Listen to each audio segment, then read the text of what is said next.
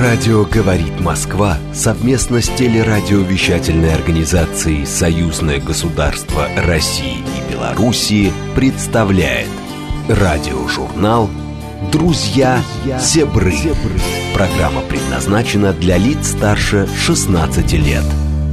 Уважаемые радиослушатели, с вами радиожурнал «Друзья Сибры». Как вы только что услышали, это «Истинная правда», посвященном российско-белорусским взаимоотношениям, отношениям, дружбе, сотрудничеству, боевому братству уже теперь. Я его ведущий Владимир Мамонтов, и вы привыкли, что мы всегда про Беларусь, с Беларуси начинаем. Ну, в общем, в известном смысле мы, конечно, от Беларуси далеко не отойдем, но вот что любопытно. Так получилось, что я в Минске, а мой собеседник, которого я чуть позже представлю, э, собственно говоря, в Астане, были задеты определенным образом тем, как воспринимается сейчас Россия, воспринимается сейчас Беларусь, и э, это наше ну, сотрудничество с одной стороны и спецоперация на Украине с другой, нашими друзьями и нашими соседями в ныне отдельных, независимых, но постсоветских республиках, в частности, в Казахстане. У нас в программе принимает участие Евгений Евгеньевич Умеренков – эксперт, международный журналист, вы его не раз слышали и у нас в радиожурнале, и на телевидении видели, и в «Комсомольской правде» читали, и известный обозреватель проблем, которые связаны с постсоветским пространством в том числе. И вот э, о чем я хочу с ним поговорить. Евгений Евгеньевич, вернулся я из Минска, и такая у нас была интересная встреча прямо во дворе гостиницы «Монастырская», где наша группа остановилась. А встретились мы с профессором, с дамой из Казахстана. Знаете, я услышал какую-то тревогу интересную у нее в голосе. Она даже меня назвала, ой, вы агрессивные какие-то, сказала она, хотя я ей рассказывал, в общем, абсолютно не агрессивно, так в обычном своем стиле я говорил, чего уж вы так переживаете. А переживает она вот чего. Переживает она за нашу общую ситуацию, в том числе и на Украине, конечно, и чего там скрывать, она так подумывает и вот о чем – она это прямо сказала. Она говорит, ну, ежели вы так жестко ведете сейчас дела э, в ходе спецоперации, то вот если мы вдруг провинимся перед Россией так или иначе, или Россия сочтет, что мы провинились, а что же с нами будет? И вот эти настроения ее удивительные для меня. Евгений Евгеньевич, вы сталкивались с чем-то подобным, и не только, конечно, в Казахстане, где вы находитесь сейчас, а вообще по роду вашей работы, по роду деятельности, по роду того, что вам писать приходилось. А что это за тревоги, на чем они строятся, и считаете ли вы их обоснованными? Ну, безусловно, приходилось встречаться, и встретился уже и вот здесь, буквально вчера, э, замечательная экскурсия по замечательной Астане. Э, в целом все здорово, очень квалифицированный гид. Ага. Но э, вот э, какой-то красной нитью такой, то и дело повторялось, что вот, скажем, вот этот ресторан открыт э, по инициативе украинской общины на ее деньги. Вот этот э, там памятник тоже. Вот эта вот церковь э, отреставрирована на деньги украинской общины. Церковь, естественно, греко-католическая, да? Угу.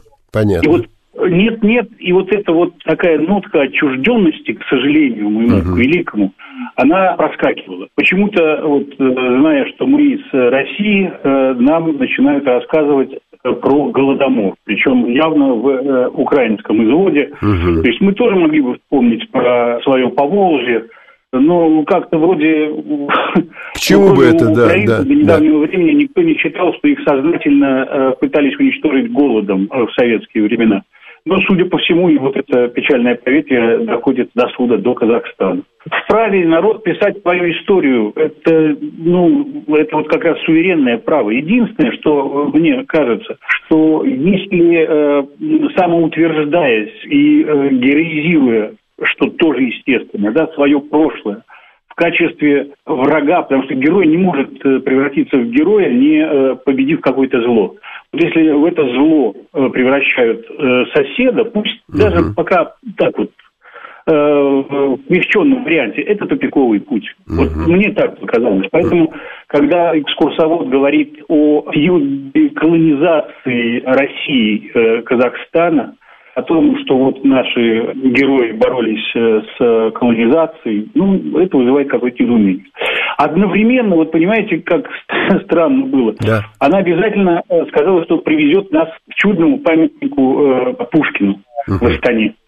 Действительно памятник э, такой озорной какой-то, вот, ну, на кураже, он совершенно необычный. Угу. Интересно, интересно, надо посмотреть, меня, я не помню какой да, да, да, да, да. Да, но при этом явно она сказала, что по всему миру 200 памятников Пушкину стоят. Она явно была не в курсе, что практически все памятники Пушкину на Украине уже снесены. Uh-huh, uh-huh. И тоже еще одна такая деталь проскочила. Рассказывая о том, что вот здесь у нас серия ресторанов национальной кухни, вот это вот вслед за русской идет украинская кухня, там опять-таки на деньги общины, э, тут только украинские блюда, прочее, прочее, прочее.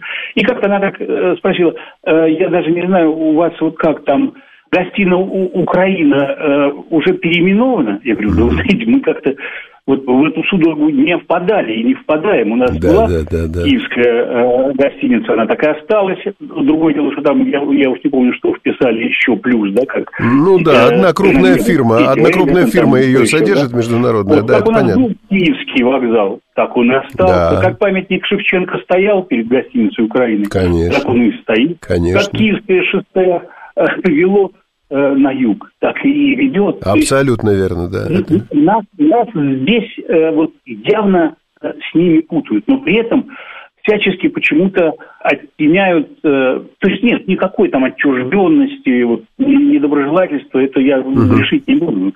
И, и, и вообще в бытовом общении очень доброжелательный народ, очень вежливый, угу. подчеркнуто обходительный. Вот, но э, вот э, какая-то такая украинская нотка меня э, удивила. Удивила, да. То есть, угу. да, при том, при том, что э, мы из России, но правда вот э, разговор ну, идет опасаемся не о том, немножко, что совместно да с э, Россией во времена Советского Союза, какая индустриальная база была в стране кочевников э, создана, какая культура была создана. Да? И я ей напомнил э, экскурсоводу э, о Чингизе Айтматове, да, это угу. великий советский, казахский и э, российский писатель, который просто без всякого привлечения может считаться классиком сегодня по да. глубине своих работ, по тому э, вкладу в духовное воспитание ни одного поколения. Сама не вспомнила, да? Когда э, я сказал, что говорю, это вот там про э, цветущие маковые поля, я говорю, это, наверное, вот, э, плаха Чингиза Айтматова. Угу. Она с удивлением, ой, а вы читали? Нет, она, она а, читала. А, вот как, да, Но да, почему-то да. вот уже вот эти точки... Но уже удивление какое-то вызывает, да. В общем прошлом, угу. они игнорируются. Вот это мне показалось немножко странно. Э, обязательно э, рассказывают о том, что в 60-м э, году, там, в 61-м, Хрущев хотел перераспределить территории Казахстана, присоединив часть Целиноградский край там, практически к России, там, Мангышлакский полуостров к Азербайджану, дескать, э, Азербайджан лучше умеет э, нефть добывать, uh-huh. и, ну вот и прочие такие вещи. Не состоялось, да, не прошло. Планы такие были. Так вот сейчас э, человек, который сказал нет, тогда он возглавлял Верховный Совет, по-моему, э, Казахстана, э, он национальный герой. Э, ну, ну, ну и замечательно, что он национальный да, герой. Да, да. Но только вот э, огромное такое вот акцентирование, что вы хотели у нас отобрать территории. Хрущев хотел, угу. да, это Хрущев, это ну, уже да. как бы с нами ну, ассоциируется да. тоже. Вот. Но наш деятель, несмотря на то, что его потом репрессировали, он сказал, что я не позволю, я обращусь в международные суды. Я так представляю, как в 1951 году можно было сказать Никите Сергеевичу, да, да, с ботинком э, в руке, который ходил, э, что я обратился в международные суды. Вон, видимо, вон, да. По ходу экскурсии я узнал исключительно, э, ну, неизвестное для меня, стыжусь, да, Оказывается, Оренбург одно время, там, в 30-х годах, был столицей Казахстана. Mm-hmm. То есть большевистское руководство, оно вот брало карту, да, ручку в руки и рисовало границы. И ведь э, эти границы, они или мы э, вот, э, ну как, э, будем до конца века э, судить, видеть э, по этому поводу, ну, да. или все-таки Э, ну, как-то жизнь... Или остановимся и будем жить вперед, да, потому да, что да, да. Ведь что я слышал относительно недавно из уст э, тех, кто э, симпатизирует нынешним украинским властям, что Крым э, отдал Хрущев в 1954 году, а Россия-то вместо Крыма тоже территории получила. И, угу. говорят, значит, это Белгородская область, Таганрог. Залез я э, в интернет, думаю, откуда, ну ведь... Как-то так. Оказывается, в 30-х годах опять вот это вот дурацкое... Да, рисовали, рисовали, да-да-да-да, отдавали, рисовали. Ну, ну да, ну, ну, ну одно к другому-то вообще отношения не имеет. Безусловно, безусловно. Владимир Константинович, э, с вашего позволения, если да. просто э, еще одно такое замечание. Давайте. Года, э, года четыре назад, это угу. до 2020 года, мы приехали с женой в специальную Белоруссию посмотреть эту чудную республику, страну, заказали экскурсию и э, чудная девушка возила по Минску, э, все рассказывала, очень интересно, но э, читала нам стихи э, и пела песни э, на белорусском языке. Но почему-то у нее шло, э, тоже вот так проскакивало, что, да вы знаете, вообще-то Э, нас с Россией, ну, 200 лет каких-то там э, объединяли, когда uh-huh, вот мы uh-huh. были северо-западной там губернии, да, а с Польшей и с Литвой у нас, эвана какая история, там и Речь Посполита, и Великое княжество Литовское, э, я спросил у нее, а скажите, пожалуйста, это вот а, а там древние века? Говорит, ну, ну что вы. Я говорю, откуда у вас вся эта информация? Ну, мы, говорит, собираемся, у нас есть сообщество, вот угу. польские историки, экскурсоводы, э, литовские приезжают, и мы обмениваемся информацией. Конечно. Вот вы знаете, через вот таких гидов э, очень много могут э, сделать в плане того, чтобы или поссорить, или подружить два соседних, два братских народа.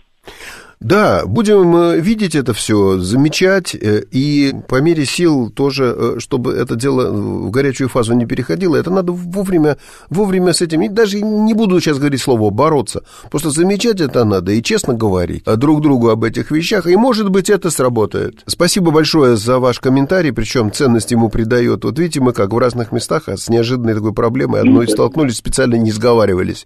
Ну, значит, тем, что мы обращаемся к ней в нашем радиожурнале, значит, мы попали видимо, в точку. Э, да не видимо, а точно попали в точку. Евгений Евгеньевич, спасибо вам за комментарий, а радиожурнал «Друзья Сибры» пошел дальше. Но вот, уважаемые радиослушатели, так получилось, что я в ходе нашего первого сюжета, нашего разговора о постсоветских республиках, уже упомянул, что ряд российских экспертов ездили в Минск, и вот там у нас встречи разные происходили, но главная цель была у нас такая, на телеканале «Белрос», он нам родственный, дружеский, записать программу «Есть вопрос». Ведет ее тоже один из хорошо известных вам белорусских экспертов Вадим Францевич Гигин. Мы действительно сделали эти, эти записи, и там была одна программа, она была особенно такая задевающая и спорная, и важное, на мой взгляд, для сегодняшнего э, нашего понимания, что у нас в обществе и в Беларуси, и в России происходит. Она касалась, а кого считать предателями? Тех, кто уехал в связи со специальной военной операцией, который не разделяет тех или иных взглядов на сегодняшнюю непростую, прям уж скажем, жизнь. Да? Что это? Это житейская неопытность, выстраданное убеждение – Разные же есть вещи. Нарушен ли здесь закон или не нарушен. Вот об этом мы спорили. Я сейчас так спокойно об этом рассказываю, а в программе мы спорили, и программу можно будет посмотреть и увидеть на телеканале «Белрос» в полном виде, без сокращений, каких бы, бы то ни было. На мой, на мой взгляд, очень интересная получилась программа. А в, я говорю это в спокойном виде, а там были прям мнения, сталкивались, искрило. И, в частности, выступал Григорий Озаренок, такой яркий, молодой, яркий публицист белорусский, который, у него такая, режет правду матку, ни на кого не оглядывается. Это все так, но при этом он абсолютно прогосударственный, про-белорусский, про-лукашенковский даже, вот скажем так, да? Он этого не стесняется, он это прямо говорит, и вот он этих всех, значит, которые против, он их всех не любит и выступает, и, ну, и я думаю себе, ну, а почему нет, в конце концов? Вот есть и такие у нас люди, которые вот так прямо это говорят, не виляют, не стесняются. Мы что, их послушать не должны, что ли? И вот исходя из этого, я Григория как раз попросил на эту тему высказаться, потому что одним из самых ярких спикеров этой нашей беседы, этой нашей записи который вы можете увидеть потом в полном виде на Беларуси, был как раз Григорий Озаренок. Ну, что касается нашего законодательства, мы ввели норму о лишении гражданства, когда человек уже открыто воюет против нашей страны. Это первое. Второе, мы здесь создали комиссию по возвращению, то, что мы называем ее. Часто называют комиссия шведа по фамилии нашего генерального прокурора. Э, эта самая комиссия призвана разбираться как с теми, кто изъявляет желание вернуться, так и с теми, как вот э, последний уже большой разговор, точнее, послание президента было, было поставлено задача в том числе решать и внутренние вопросы по сидящим, по тем, кто пытается вернуться так или иначе в публичное пространство. Но нам жизнь, история показывает, что мы были самые добрые. Мы были вообще, но настолько, вот плохое это слово, но тем не менее толерантное государство. А толерантность вообще это не сопротивляемость организма болезни. Вот когда есть болезнь, организм, значит, ее воспринимает как своих, нормально, все, и потихоньку подыхает. Так вот, ну вот мы были настолько вот терпимыми, скажем, к этим людям, но а им позволялось все. У них были свои магазины с символикой, у них были свои эфиры на всех Вы каналах. имеете да, да, да, да, да, да, да, значит, и вот полное, полное вот было, так сказать, желание, чтобы они как-то нашли себя в обществе. А они в 2020 году решили уничтожить наше государство. Мы помним все эти ужасные оскорбления, мы помним эти драки с силовиками, мы помним попытки терактов, которые не прекращаются до сих пор. Они полностью э, поставили себя под контроль западных спецслужб, и, естественно, мы сейчас совершенно по-другому решаем эти вопросы, они получают большие сроки, а те, кто совершает террористические акты, они сейчас идут по статье, э, которая предусматривает и высшую меру, как говорили раньше, социальной защиты. Поэтому я думаю, что нулевая толерантность, если можем так сказать, ну, организм должен уметь сопротивляться, сопротивляться, сопротивляться болезни. И поэтому э, нулевая терпимость ко всем таким элементам, она Григорий, сейчас... а скажите, пожалуйста, а у вас лично у вас есть какие-то друзья или знакомые, или люди, которые вам не безразличны, которые в трудную минуту побежали куда-то в Верхний Ларс, или это, как говорится, обошлось? У, у меня у есть другой опыт. У меня, слава богу, Бог уберег, и вот в моем кругу общения таких людей не было. Но у меня есть другой опыт. Неоднократно приходилось судиться с так называемыми змагарами, с теми, кого ага. мы вот называем предателями Родины, которые здесь остались и которые проходили по суду. И они на судах просили прощения, они на судах, значит, лили слезы, они рассказывали о том, что они все осознали, и как это все было неправильно и так далее. Но только они выйдут из зала суда и предстанут перед СМИ, они сразу говорят, да так мечтал сделать каждый, да я героиня, да я там это все и так далее. И поэтому, когда, особенно после поездок на Донбасс неоднократных, когда видишь, что творят их побратымы, что бывает, когда Янукович не разогнал 100 человек, не расстрелял этой всей сволочи, и они сейчас убивают э, тысячи людей, значит, и расстреливают Донецк по каким-то своим там обеденным часам, то есть, ну, так вот мерзко сатанински, то действительно уже отношение к ним совершенно другое. Ну вот, послушавший Григория, наверное, есть э, резон поговорить с человеком, ну, скажем так, более осторожно к этому относящимся. Это наш российский международный журналист, очень известный человек, вице-президент медиахолдинга «Красная звезда» Павел Веденяпин. Я тоже с ним поговорил, и эту нашу беседу на ту же тему я и предлагаю вашему вниманию. Э, в телевизионном варианте, который вы тоже сможете посмотреть, принимали участие всем известный Виталий Третьяков, и на белорусской стороне там были интересные эксперты, еще раз повторю, что вел программу «Есть вопросы», ведет этот проект Вадим Гигин, тоже друг и сябр наш. Так что, если кого это действительно заинтересует, яркий этот разговор, то тогда последите, пожалуйста, за сеткой э, телеканала «Белрос», и э, ближайшая программа «Есть вопрос», она называется, будет ровно этой теме посвящена. Я полагаю, что э, предатель – это человек, который своими действиями нанес урон своей родине. Подавляющее большинство из тех, кто уехал, такового не делали. Я в этом абсолютно уверен. Кто-то уехал, потому что э, просто морально был не готов к началу специальной военной операции. Кто-то уехал, чтобы спасти свои активы за рубежом. Вот кто-то уехал, чтобы спасаться от мобилизации. Но те, кто уехал и продолжают э, за рубежом уже э, охаивать свою родину, называть нас рабами и говорить разные гадости о наших ребятах, которые воюют сейчас на Украине, можно ли их назвать предателями? С юридической точки зрения, наверное, нет. А вот с моральной, наверное, да. Что касается создания каких-то фильтрационных комиссий или чрезвычайных комиссий, как в Беларуси это сделали, которые, когда эти люди будут возвращаться, начнут выяснять, кто они, что они, и определять их дальнейшую судьбу на родине граждан России. Я считаю, что это неправильно, потому что мы уже пережили одну чрезвычайную комиссию. Каковы были последствия этого, все прекрасно помните, после революции. А, поэтому я думаю, что когда эти люди вернутся, а большинство из них, конечно, вернется, потому что там они никому не нужны, это уже будет дело их совести, потому что с ними надо поступать не чрезвычайными мерами и не созданием чрезвычайных комиссий, а только по закону. Угу. А наш закон карает только тех, кто его нарушил. Если по российскому законодательству они нанесли стране вред, они должны быть наказаны по закону в порядке им же и определенном. Если нет, они, как граждане России, возвращаются на родину, имеют полное право это сделать и жить здесь так, как они угу. хотят. Павел Михайлович, еще маленькое уточнение. Вот а, многие из них люди довольно молодые. У меня есть такое ощущение, что мы им что-то тут не довнушили, может быть, не, до, не договорили, может, не довоспитали, не знаю, как хотите формулируйте. И вот если в них сейчас там происходят какие-то, в мозгах происходят разные процессы, и если он решил вернуться, или по тем или иным причинам, может быть, даже прагматичным причинам каким-то, да, или вдруг осознал, или вдруг понял, что он там никому не нужен. Да, такое что же вполне возможно. Конечно. Вот как с ними надо поступать? Что должно возобладать?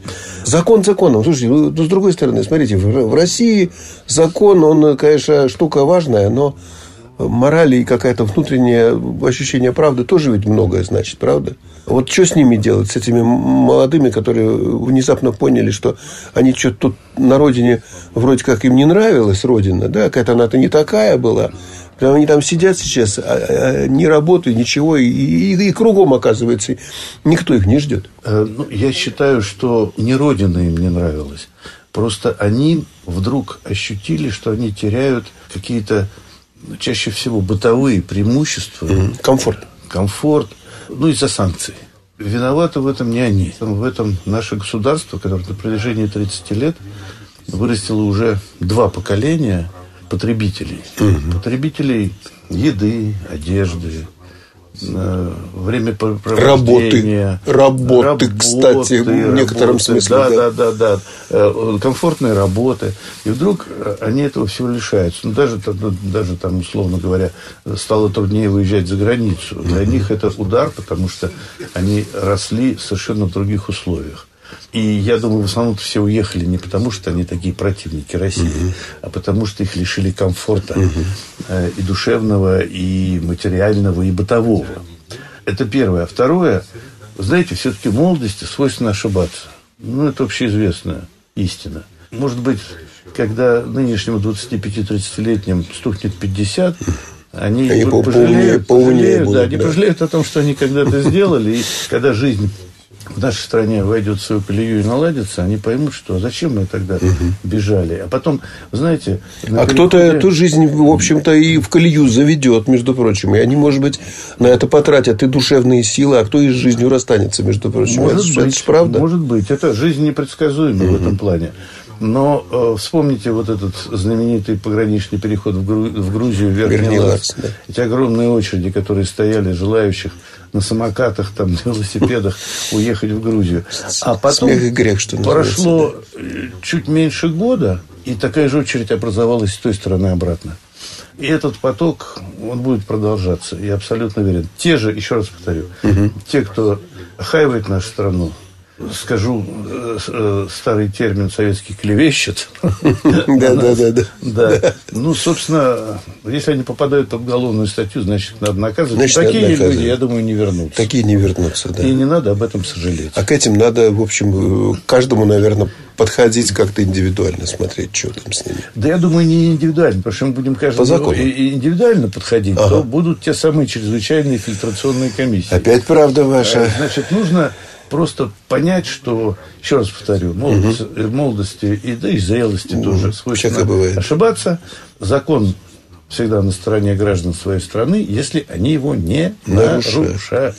Великодушие и мудрость годится? Годятся нам? Годятся, абсолютно.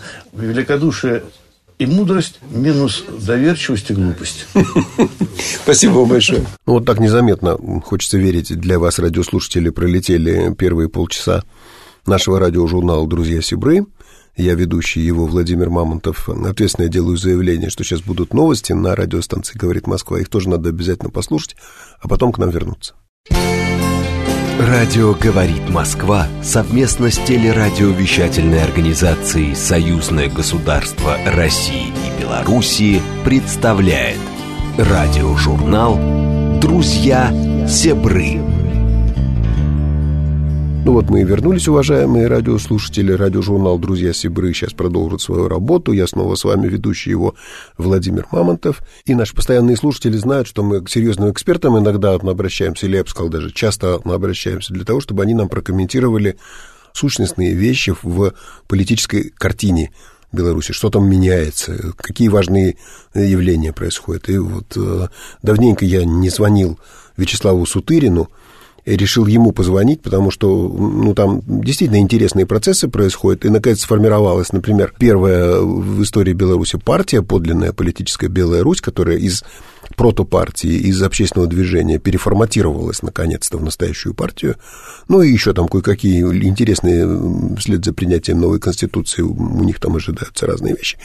И вот а, прокомментировать это я попросил Вячеслава Сутырина, директора центра научной дипломатии и перспективных академических инициатив э, МГИМО нашего МИДа российского. Вот, в общем, такой эксперт ответственный, серьезный, э, хорошо нам знакомый, друг и сябр, конечно. Вячеслав, э, прокомментируйте нынешнюю политическую ситуацию в Беларуси. Я недавно э, тоже был в Минске, угу. в Академии наук проходил Конгресс молодых ученых ага. России и Беларуси, и я ага. имел честь там тоже выступать. И действительно впечатления такие, что э, жизнь идет вперед, э, настроение такое деловое, но, я бы сказал, сосредоточенное. То есть угу.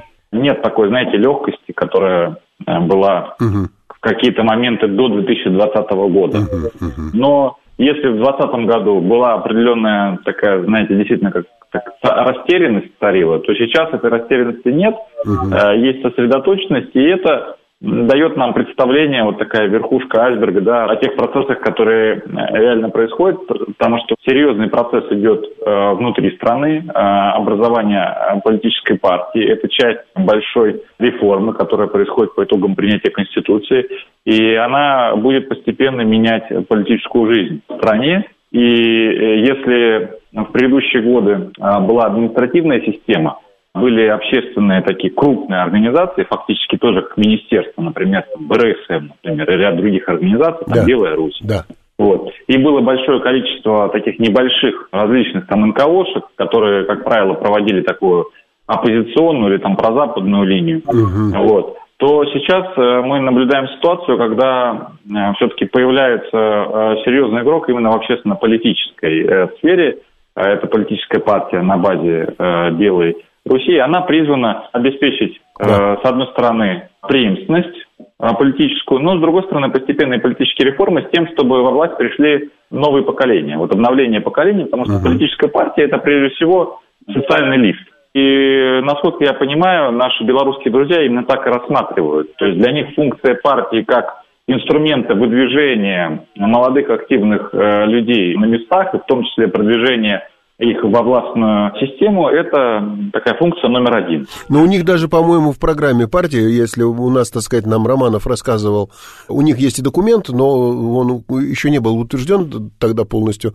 И нам Романов, это лидер по партии «Белая Русь», для радиослушателей говорю, он нам рассказывал, что вот то, о чем вы говорите, вот этот лифт для них чрезвычайно важен. И еще важный момент в том, что все это развитие происходит не под знаком минус в отношении России, а под знаком угу. плюс. Так. Угу. А, потому что если мы наблюдали ситуацию там, в 2019 году, в 2020 году, когда часто такой вот знак минус преобладал в каких-то общественных процессах, и угу. не секрет, что здесь во многом задавали тенденцию как раз-таки зарубежные различные игроки, которые пытались склонить на свою сторону и общественные организации, и органы власти, а, то э, сейчас все-таки в общественных настроениях образ России как союзника, как гаранта безопасности, а, он преобладающий. И реформы создания политической партии происходят как политической силы, которая за конструктивное отношение с Россией. Угу. И вот очень важно, чтобы вот этот вектор сохранился. Почему? Потому что необходимо общественное политическое оформление, сопровождение, поддержка тех тенденций, которые задают президенты наших стран. Вот в рамках недавно состоявшегося в Москве Высшего Госсовета целый ряд э, принципиальных решений обсуждался, и не только в сфере экономики, но и в сфере обороны и безопасности, которые угу. качественным образом меняют союзнические отношения России и Белоруссии, и которые будут оказывать влияние на жизнь наших стран на годы вперед. Это прежде всего речь идет о сближении в оборонной сфере, укрепление военно-технического сотрудничества, размещение тактического ядерного оружия на территории э, Белоруссии э, с тем, чтобы обеспечить и подтвердить э, гарантии безопасности. И вот очень простая формула. Россия будет защищать территорию Беларуси как свою собственную территорию. Угу. Вот это принципиальный момент, очень хорошая, который президент Беларуси тоже сказал. И вот это, понимаете, это невозможно без того, чтобы не было э, соответствующих движений в обществе. То есть мы должны работать не только на уровне договоренности на высшем uh-huh, уровне, uh-huh. но должны работать на уровне э, взаимосвязи наших обществ э, с тем, чтобы выстраивались доверительные отношения и с тем, чтобы выстраивалось взаимопонимание. И вот эти процессы, на мой взгляд, сейчас происходят.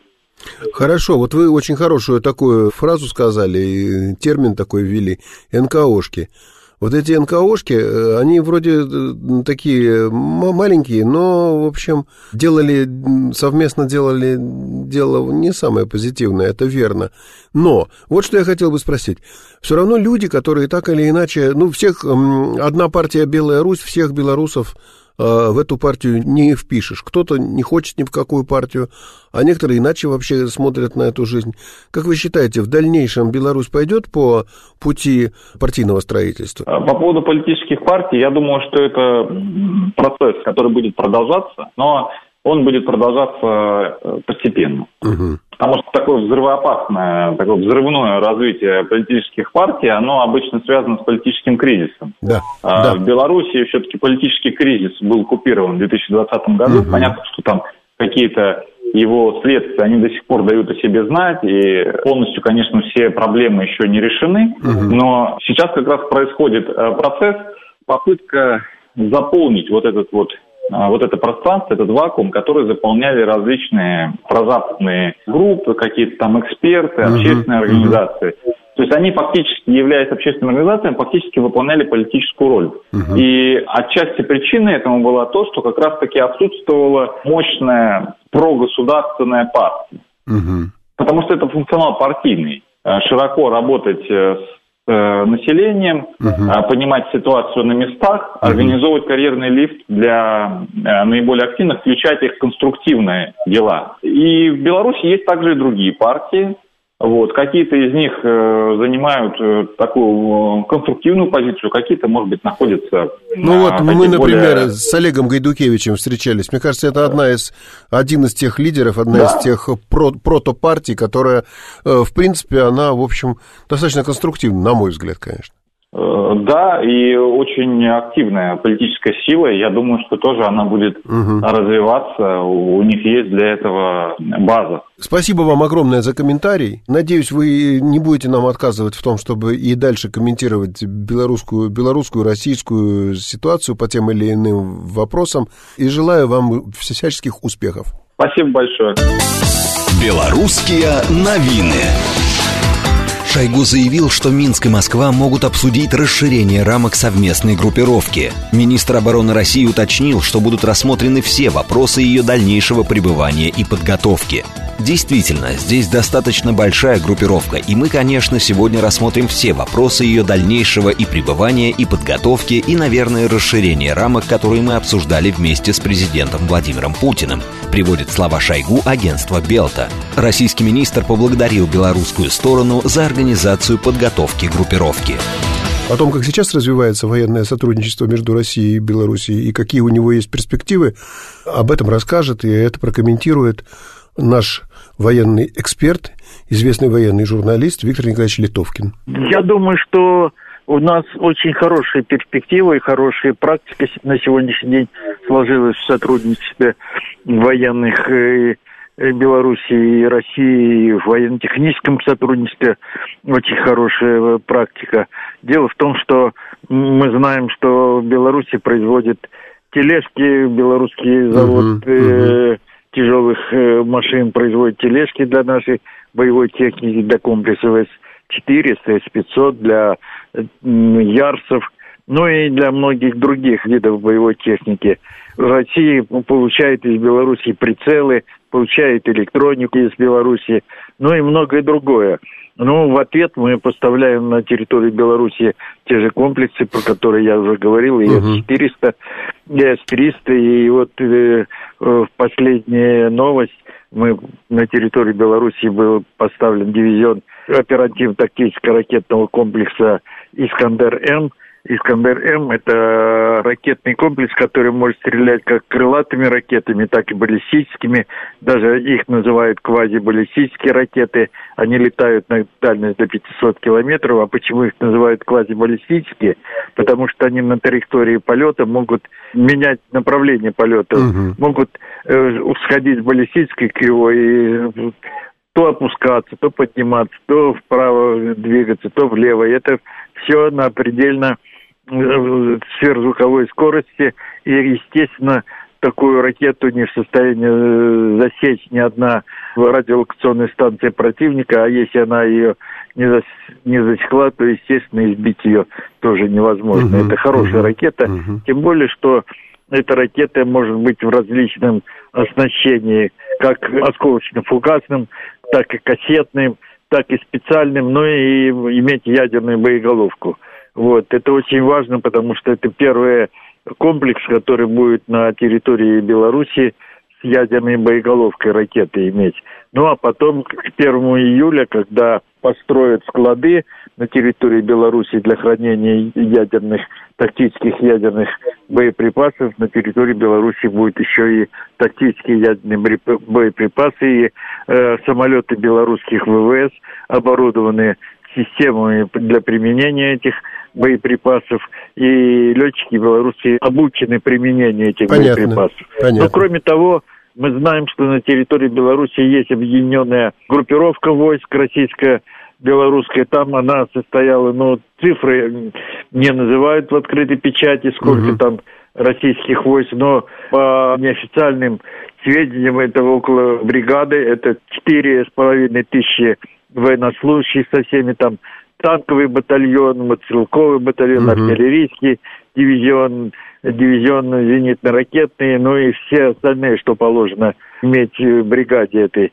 Но я думаю, что после встречи президента Лукашенко, министра обороны России, эту бригаду увеличат до дивизии, потому угу. что ситуация на польской границе очень серьезная. Там поляки сосредоточили три дивизии, американскую дивизию, есть комплекс противоракетной обороны, американский на территории Польши, угу. которые впусковые стаканы, которые можно размещать не только противоракеты СМ-3, но и томагавки. Это ракета, крылатая ракета большой дальности, и она тоже может иметь ядерную боеголовку. Ну а мы сегодня слышали новости, что Моровецкий, премьер Польши, находясь в Соединенных Штатах, предлагал американцам еще одну базу построить на территории Польши, запустить производство на территории Польши снарядов с урановым сердечником. Вот, и эти якобы снаряды будут предназначены для Украины.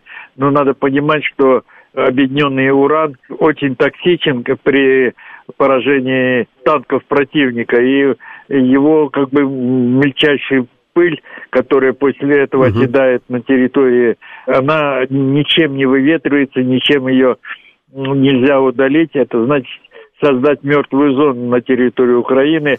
Но я понимаю, что это делается не только для Украины, но это может быть предназначено и для ведения боевых действий на территории Белоруссии. Поэтому я думаю, что мы должны быть достаточно бдительны и укреплять белорусскую границу и укреплять белорусские э, вооруженные силы и белорусско-российское взаимодействие. Для чего там на территории Беларуси находится пять полигонов, которые Беларусь предоставила э, в пользование российским войскам. Видимо, на, этим, на этих полигонах будут строиться казармы, штабы э, хранилище для боевой техники для российских войск. Вместе с э, белорусскими они будут проводить там тренировки по слаживанию, по решению тактических и оперативно-тактических боевых задач, потому что действительно угрозы Беларуси реальные. Это никто не выдумывает, это ни, никакого преувеличения нет. Они реальные и со стороны Польши, и со стороны Литвы, где там угу. батальон увеличивается до бригады американские, вот, и со стороны Украины, потому что Украина может для того, чтобы отвлечь внимание от тех поражений, которые она терпит на востоке своей страны, может э, спровоцировать э, боевые действия на границе с Белоруссией, чтобы э, как бы и перетянуть туда не только внимание и, и прессы, ну, ну и, и силы, да, но, но и силы военные, но и да. Перетянуть да. внимание воинских контингентов, чтобы отвлечь их от восточных своих рубежей. Поэтому взаимодействие между Россией и Белоруссией очень важно для укрепления и безопасности Беларуси, и единого государства да, э, белорусского, российского, да. но и для мирной жизни на территории Беларуси. Виктор Николаевич, спасибо за исчерпывающий абсолютно э, ответ, за оценку военно-политической, тактической и иной обстановки. Спасибо вам большое. Я думаю, что ваше военно-экспертное дополнение к тому, что говорят об этом политики и журналисты, чрезвычайно важно. Белорусские новины. Бывший Макдональдс в Беларуси может перейти на бренд mac.by. Компания КСБ «Виктори Рестораны», управлявшая бывшей сетью Макдональдс в Беларуси, подала заявку на регистрацию товарного знака mac.by. Об этом свидетельствуют базы данных Национального центра интеллектуальной собственности Беларуси. Компания подала заявку также на регистрацию двух логотипов надписей mac.by на зеленом и сером фоне, слева от которых расположено желтое контурное сердечко. Эту новость я попросил прокомментировать а, Елену Николаевну Еловик, редактора отдела творческих проектов э, газеты «Семь дней» холдинга «Белта». Ну, прокомментирует, я надеюсь, эту новость, а потом мы с ней плавно перейдем, как обычно, на белорусскую, российско-белорусскую кухню. Ну и, и какой-нибудь рецепт она нам обязательно предиктует. Елена Николаевна, как мы там без Макдональдса-то будем?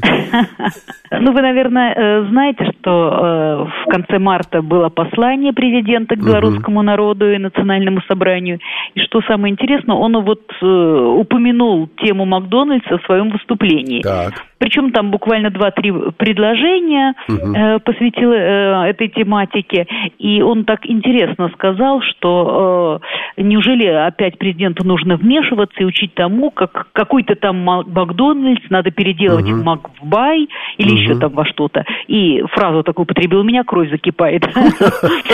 Ну, и вот сейчас, э, ну наконец-то, учредители, э, компания, которая раньше была э, франчайзингом да, да, да, да, да. Макдональдса да, да, в Беларуси, да, да, подала да. заявку на э, регистрацию нового товарного знака. Так. То есть теперь это будет не э, Макдональдс, а Макбай. Соответственно, меняется, да, у них и логотип, ну, они э, пока еще не решили. Это будет Макбай на сером или зеленом фоне uh-huh. и такое вот э, желтое сердечко.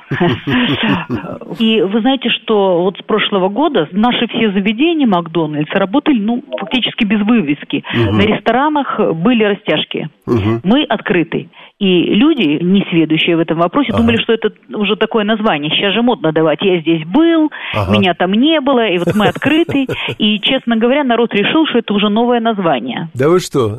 Забавно. Да, забавно. Да. Хотя до сих пор э, непонятно, вот это будет Макбай, это будет, собственно, как название, или будет что-то такое другое. Угу. У меня вот приятели сидели э, прямо в заведении, э, обедали, и к ним подошли сотрудники, как сказать, Макдональдса, Мак Бай, угу. и спросили, что они думают о том, как назвать новое, вот, угу. новую точку. Но, новое заведение, точку новое питания. заведение, да, да, да. Ну, люди растеряли, как не сразу сообразили, но довольно-таки такой интересный подход, да? Да, почему нет, в конце концов? Да. Спрашивать да. у посетителей мнение. Куда они спрашивают? И, конечно, Поняли меню ли, куда немножечко пришли? уже изменилось, появились э, названия на белорусском языке, там угу. э, бургер родный, О, к примеру, да. Э, такие продукты, как квашеная капуста в бургере. Да вы что, так интересно, забавно. И людям очень понравилось. Слушайте, Вкус подождите, так меняется. ну кончится все ну, драниками. Ну, здорово, собственно, за это их можно, конечно, похвалить. Ну, ладно, как бы ни называлось, э, в конце концов, знаете, я вот о чем думаю. Вот если бы произошла какая-то, какой-то катаклизм, э, я не знаю, общемировой или, или уж какой хотите, и внезапно со всех этих вот бургеров, э, с пальтишек, с очков, с ботинок и прочих туфелек облетели все эти дорогостоящие бренды, какая жизнь настала бы тогда? Совершенно другая, абсолютно другая жизнь.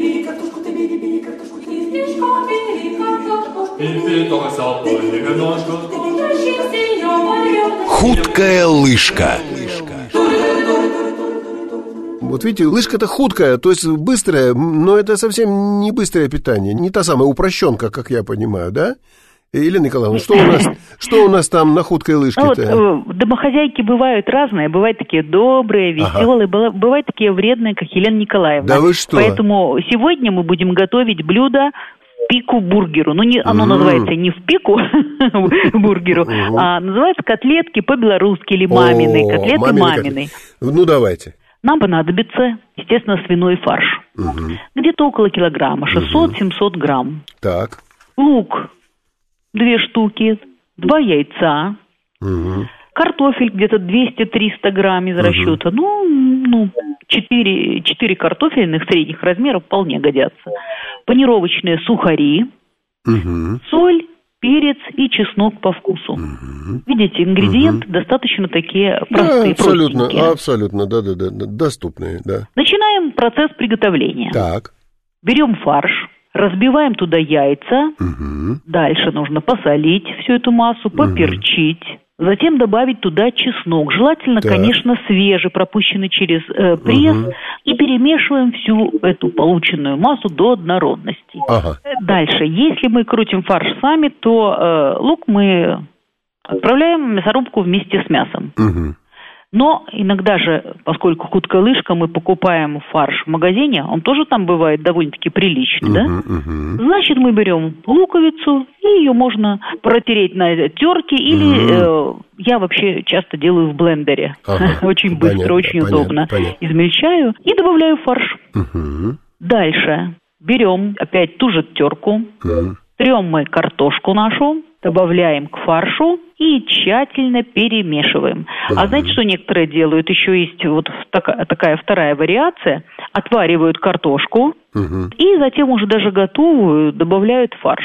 Ну, я считаю, что по большому счету вкус особо не меняет. Да, по-моему, это ну, уже такая будет нежность, что младенцы могут э, есть эту, эту котлету. Перемешиваем. Если это у нас была э, вареная картошка, значит, мы комочки должны тщательно угу, разминать вилкой. Угу. И, как всегда, мы даем отдохнуть фаршу где-то полчаса. Угу. Желательно его поставить даже в холодильник. Угу. Если нету э, у нас 30 э, минут, значит, вполне хватит и 15 минут. Угу. А дальше начинаем лепить небольшие котлетки. Влажными руками угу. лепим, обваливаем в панировочных сухарях. Угу. Вылепили? Ну, а все, а дальше жарим котлеты угу. до готовности на, на сковородке, сковородке да? разогретые, да, да. естественно, на растительном масле. Угу. Есть еще второй вариант запекать в духовке. Угу. Кстати, тоже очень хороший вариант, поскольку у нас э, фарш свиной, угу. то он тоже выделяет жир, ну, и да. будут котлетки более, конечно, диетические. Угу. Потому как, сами понимаете, когда это жарко, еще растительное масло, тут еще тоже, собственно, жир выделяется. Ну, да. Все, запекаем ну, да. в духовке так. и приглашаем всех к столу. Ну, пусть сами выбирают, где как им запекать на, на сковороде и так далее. Но получилось, по-моему, даже, даже уже разговор даже аппетитный получился а уж не говоря об этих маминых котлетках, которые делать, делать быстро, вот, можно, но при этом ни с каким гамбургером это дело, на мой взгляд, не сравнится. Елена Николаевна, спасибо вам большое за комментарий. За подсказку, чем я займусь сегодня на кухне. Но без таинственной фразы, великой таинственной фразы, мы не обойдемся, конечно. Поэтому приятного аппетита. Смачно есть. За сим, уважаемые радиослушатели, позвольте попрощаться. Радиожурнал «Друзья Сибрын» на сегодня свою работу заканчивает, но его выпуски еще будут с вами целый год.